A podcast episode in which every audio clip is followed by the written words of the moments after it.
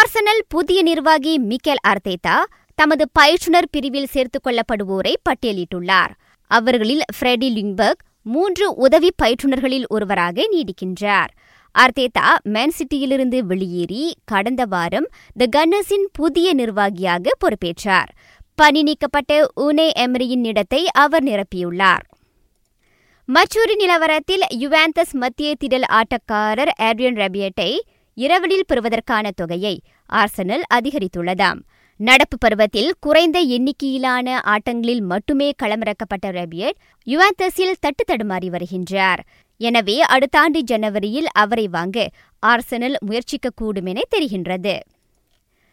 செல்சியிடம் இரண்டுக்கு சுழியமென தோல்வி கண்ட ஆட்டத்தின் போது அதன் கோல் காவலர் மீது குவளையை வீசிய தமது ரசிகர் ஒருவரை அடையாளம் கண்டு அவருக்கு தொட்டனம் தடை விதித்துள்ளது.